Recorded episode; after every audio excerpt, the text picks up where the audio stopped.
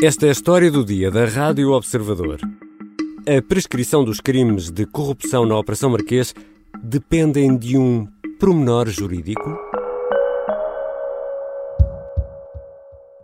Depois tenho uma última coisa a dizer que vou dizer. É que todos esses covardes que me acusam e que me agridem e que me tentam fazer condenações sem julgamento, todos esses covardes que me insultam nos jornais todos os dias, pois que fiquem a saber, não me intimidam, eu não os temo e aqui estou para lutar pela minha inocência e para combater as acusações injustas. Desculpem, chega, está bem? Esta declaração foi registada a nove de abril de dois mil e vinte e um, quando José Sócrates se preparava para entrar no tribunal e ouvir a decisão instrutória do juiz Ivo Rosa sobre os crimes que seguiam, ou não, para julgamento no âmbito da Operação Marquês. Os três crimes de corrupção passiva caíram por prescrição. Mantiveram-se apenas os crimes de branqueamento e falsificação. Mas, afinal, quando começa a contar o tempo para a prescrição dos casos de corrupção? O relógio começa a andar quando o corruptor e o corrompido negociam, ou começa a contar a partir do momento em que o serviço é pago?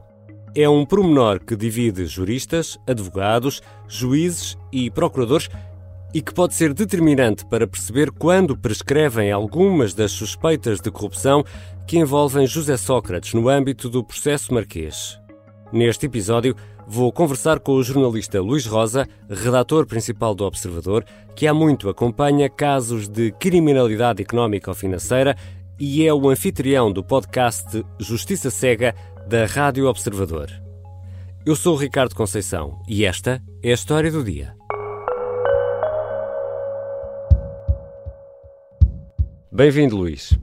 Olá, Ricardo. Olha, vou aqui começar com uma declaração importante, é que nenhum dos presentes nesta conversa é jurista ou tem formação em Direito. Confirma, não? Confirma, doutor Luís Rosa? Confirmo, sou só licenciado em Ciências da Comunicação. Também eu. E antes de irmos ao assunto central deste episódio, vou aqui fazer eco de uma pergunta que muitas vezes as pessoas fazem. O porquê de existir um prazo de prescrição? Para não permitir que o Estado possa perseguir um cidadão até à eternidade. Hum. Essa é a explicação mais simples.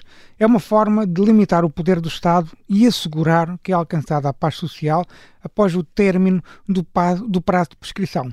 Essa é uma explicação mais elaborada, hum. mas de forma muito resumida e sintética, serve essencialmente para impedir que o Estado persiga alguém até ad eterno, não é? E, e qual é o período para a prescrição dos casos de corrupção? O prazo varia, tendo em conta a, a prática do crime. Hum. Isto porquê? Porque os prazos de prescrição estão sempre ligados às penas. E a pena do crime de corrupção tem vindo a aumentar uh, nos últimos dez, vinte anos. Uhum. E, portanto, esse prazo de prescrição depende sempre da altura em que o crime terá ocorrido para se definir qual é a pena que se aplica. Portanto, neste momento, o prazo de prescrição atual do crime de corrupção é de quinze anos. Esse prazo entrou em vigor em março de dois mil e onze. Contudo, e tal como acontece com todos os prazos de prescrição, pode ser aumentado. E, neste caso, pode ser aumentado até aos vinte e cinco anos e meio. Mas, atenção, o prazo de prescrição depende sempre da pena exata que vigora nas datas dos factos que estão em causa na acusação ou no julgamento. Agora, há aqui uma novidade importante. O Tribunal Constitucional analisou um recurso de um caso que versava precisamente sobre o início da contagem do prazo de prescrição. Que caso é este, Luís? Bem, este caso tem tido um âmbito nacional, porque já teve várias acusações em diferentes comarcas, hum. aqui em Lisboa, no Porto, em Campo Maior, que este é o caso que nós vamos falar, mas é um caso que tem a ver com as chamadas parcerias público-privadas de âmbito autárquico. Porquê? Porque envolve sempre a mesma empresa, que é a empresa construtora M R G, do empresário Fernando Rodrigues Gouveia. Ora, uhum. Fernando Rodrigues Gouveia foi condenado em dois mil e vinte e um pelo Tribunal Judicial de Portalegre a cinco anos de prisão efetiva pelos crimes de corrupção ativa, titular de cargo político, e corrupção ativa, simples, e de branqueamento de capitais. O caso envolve dois ex-autarcas, João Burrica, ex-presidente da Câmara de Campo Maior, e Rui Pingo, ex-presidente da Assembleia Municipal, também de Campo Maior. Estes alegados corruptores pativos foram também acusados de branqueamento de capitais por terem recebido alegadas luvas de trezentos e trinta e cinco mil euros. Para quê? Para beneficiar a empresa M R G na adjudicação da construção do complexo de piscinas em regime de parceria pública ou privada, lá está, uhum. de Campo Maior. Ora, foram condenados e recorreram para o Tribunal da Relação de Évora da pena uh, aplicada pela primeira instância. Mas Fernando Rodrigues Gouveia interpôs também um segundo recurso sobre a questão precisamente do início da contagem do prazo de prescrição dos crimes de corrupção. Ou seja, um recurso para o Tribunal Constitucional sobre uma questão constitucional. E o que é que decidiu o Tribunal?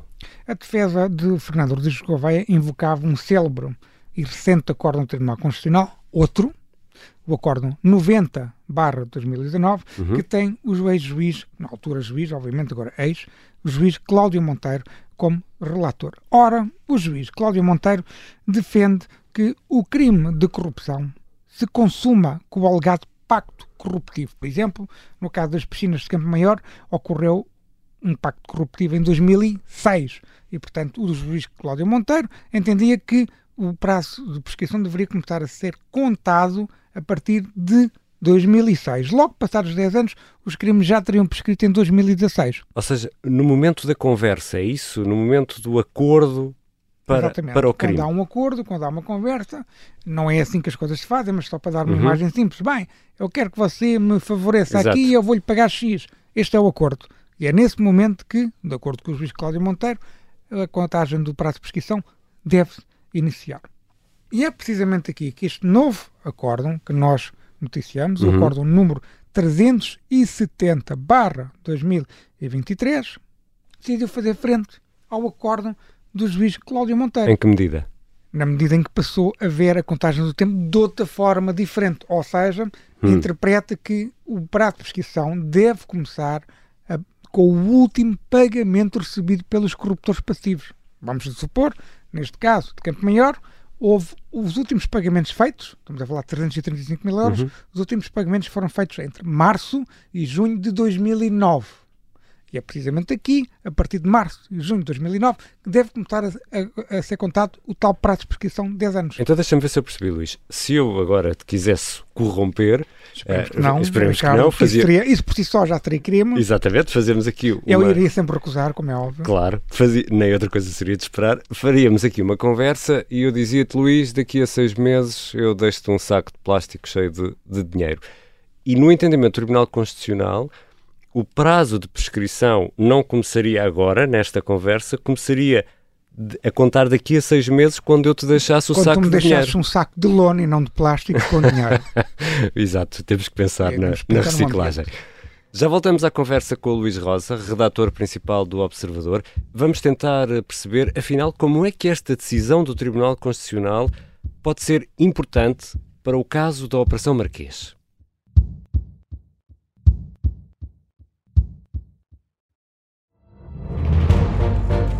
Esta é a história do padre obcecado com a infiltração do comunismo na Igreja que tentou matar o Papa em Fátima. Que raio de coincidência, no dia treze de maio. E, a partir desse momento, o Papa Wojtyla nunca mais deixa de olhar para Fátima. Episódio um. O Anticristo em Fátima. Matar o Papa é uma série para ouvir em seis episódios e faz parte dos Podcast Plus do Observador. Um novo episódio a cada terça-feira. Os assinantes do Observador têm acesso antecipado a todos os episódios desta série, já disponíveis em observador ponto pt. Os Podcast Plus do Observador têm o apoio da Kia. Estamos de regresso à conversa com o jornalista Luís Rosa, redator principal do Observador, que há anos acompanha a Operação Marquês, que envolve José Sócrates. Luís, guia-nos aqui pelas uh, suspeitas de crimes de corrupção que envolvem o ex-primeiro-ministro Sócrates. Quantos já caíram? Quantos se mantêm? Às tantas, também já nos perdemos um pouco nesta história. É, é muito normal, tendo em conta o tempo que já passou. Bem, falando só dos crimes de corrupção uhum. da Operação Marquês, nenhum se manteve após a decisão de abril de dois mil e vinte e um do juiz Ivo Rosa. Foi a decisão instrutória que enterrou a fase de instrução criminal deste processo. Aliás, essa sempre foi uma das partes mais polémicas da decisão instrutória de Ivo Rosa, o facto todos os crimes de corrupção, todos, não só aqueles imputados a José Sócrates, aos seus coarguidos, como Armando Vara e Carlos Santos Silva, mas também os crimes de corrupção passiva imputados a Henrique Granadeiro e a Zeinal Bava por outras razões, uhum. todos estes crimes caíram com a decisão do juiz Ivo Rosa. E porquê, Luís? Porque o juiz Ivo Rosa considerou, em primeiro lugar, que os crimes tinham prescrito, com base na teoria de Cláudio Monteiro, ou seja, o juiz Ivo Rosa aderiu ao tal Acórdão noventa barra dois mil e dezanove de Cláudio Monteiro para declarar os crimes como prescritos. Ou seja, Ivo Rosa tinha o entendimento de que falavas há, há instantes, que o prazo começava a contar quando as partes fazem o tal negócio, a tal combinação, e não quando o dinheiro chega à mão do corrompido, é isso? Precisamente. Mas Ivo Rosa também considerava, e essa parte também foi considerada muito polémica por muitos analistas, de que mesmo que os crimes não tivessem prescrito, não havia rigorosamente nenhum indício da prática do crime de corrupção ativa, por exemplo, uhum. por parte de Ricardo Salgado, Joaquim Barroca e Diogo Gaspar Ferreira, os três alegados corruptores ativos de José Sócrates e de Carlos Santos Silva. Mas também não havia nenhum, crime, nenhum indício da prática de crime de corrupção passiva por parte de José Sócrates, Armando Vara, uh, Zeinal Bava e Henrique Granadeiro. Portanto, o juiz Ivo Rosa considerou que, na prática, os crimes, estes crimes de corrupção nunca existiram. Isto, atenção, dentro da ótica do Ministério Público, dentro da sua ótica muito particular.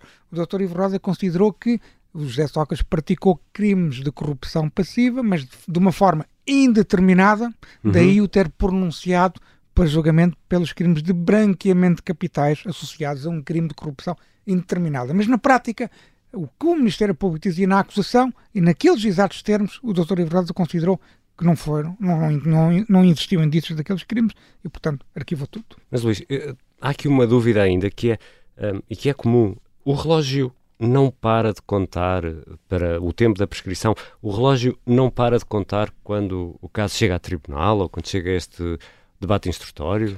Há várias formas de parar o, o relógio da contagem da prescrição. Por exemplo, no caso de Campo Maior, e daí a importância da decisão que o Tribunal Constitucional uhum. tomou para aquele caso em particular, basta recordar que o arguido entendia que o caso tinha prescrito. Porquê? Porque o prazo se iniciava a partir de dois mil e seis e ele só tinha sido constituído arguido em dois mil e dezassete. Hum. Ou seja, se se iniciasse em dois mil e seis, o caso tinha prescrito em dois mil e dezasseis, antes dele ter sido constituído arguido. Ora, aí está. Essa é uma das formas de parar o relógio, que é a constituição de arguido. Para o relógio e voltam a zero. Outro exemplo de interrupção ou suspensão do prazo de prescrição passa pela notificação do despacho de acusação do Ministério Público ou, caso trate de uma acusação particular, do despacho de pronúncia para julgamento do Tribunal de Instrução Criminal respectivo. Até que ponto é que esse tal acórdão do Tribunal Constitucional sobre uh, o sítio onde começamos ou, o, o período, onde começamos a contar o período para a prescrição, como é que isso pode vir a baralhar uh, as contas de, da Operação Marquês? E, e, se calhar, evitar ou reverter essa decisão de Ivo Rosa? Bem, nós já fizemos um trabalho aqui no Observador eh, relacionado precisamente com a questão da prescrição, numa altura há cerca de um mês e meio, quando vários órgãos de comunicação social noticiaram de que a Operação Marquês poderia prescrever. E até falámos nisso na História do Dia. E também fizemos aqui uma História do Dia sobre isto. Uh, é um artigo que eu tenho no Observador que é Operação Marquês vai prescrever, uhum. talvez não, é esse o título, para os ouvintes que quiserem ler novamente o trabalho. E abordamos em pormenor essa questão dos prazos de prescrição. Mas basta dar aqui um exemplo muito concreto. Uhum. E aí é muito, é muito semelhante ao caso de Campo Maior. Ou seja, o doutor Ivo Rosa considerou que os crimes tinham prescrito. Porquê? Porque eles já teriam prescrito antes sequer de José Sócrates ter sido constituído arguido. Uhum. Em muitos dos crimes de corrupção ele fez este raciocínio. Portanto, daqui se percebe como este acórdão pode ser, por isso só, importante e fundamental para a Operação Marquês. Mas mais importante do que tudo é esta a tese que o Ministério Público defende no recurso que apresentou sobre a decisão de não pronúncia, um recurso que está a ser analisado na Relação de Lisboa.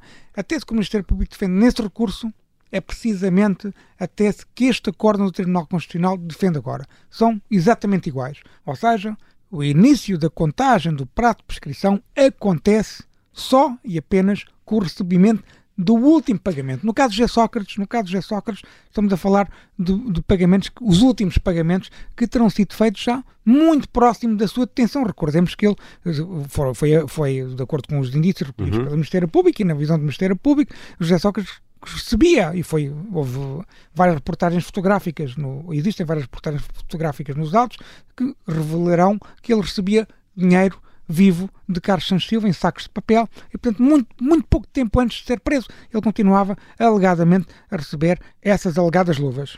Esta não será a primeira decisão do Tribunal Constitucional sobre este pormenor, já percebemos que havia uma uh, num sentido e agora há outra.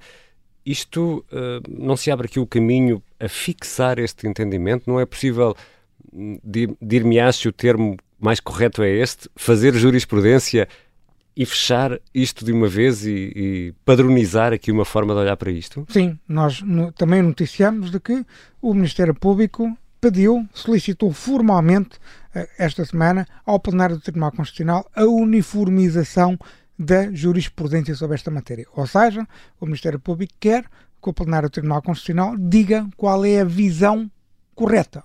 Ou seja, na prática, quer que este acórdão, que foi conhecido uhum. por notícia do Observador, quer que este acórdão seja, passe a ser a única visão possível hum. do Tribunal Constitucional sobre esta matéria. O início do, da contagem, do prazo de prescrição, inicia-se com o pagamento do último, do, das últimas luvas. Oh, Luís, olhando para tudo isto e para estes pormenores, e há aquela expressão que diz que o diabo está nos pormenores, o caso Sócrates, a Operação Marquês, está presa aqui por um fio, está presa por um pormenor jurídico deste tipo, como aquele que estivemos aqui a discutir?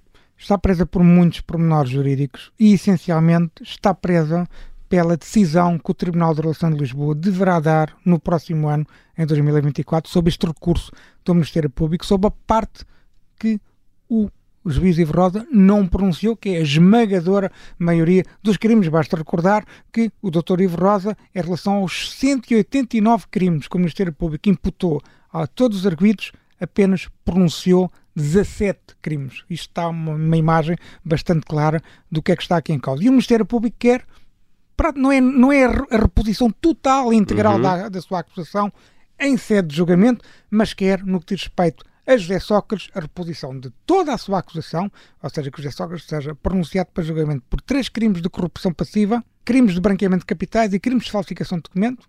E quero também que Zeinal Bava e Henrique Granadeiro sejam igualmente pronunciados para julgamento por terem sido alegadamente corrompidos por Ricardo Salgado. Eis que está em causa é um conjunto de pormenores que merecerão certamente outros, outras histórias do dia. Tenho a certeza. Mas são muitos pormenores jurídicos, é uma decisão fundamental aquela que a Relação de Lisboa vai tomar em dois mil e vinte e quatro. Obrigado, Luís. Obrigado, Ricardo. É sempre um prazer falar contigo. Luís Rosa é jornalista, é redator principal do Observador. Esta foi a História do Dia e deixo aqui duas sugestões que são muito importantes para nós, para o nosso trabalho. Partilhar este episódio ou outro que tenha gostado com um amigo ou um familiar ou um colega de trabalho. A segunda sugestão, também ela importante, é clicar em seguir a História do Dia, quer seja no site do Observador, quer seja na aplicação que habitualmente usa para ouvir podcasts, como por exemplo a Apple Podcast ou o Spotify. A sonoplastia deste episódio é do Diogo Casinha, a música do genérico do João Ribeiro. Eu sou o Ricardo Conceição. Até amanhã.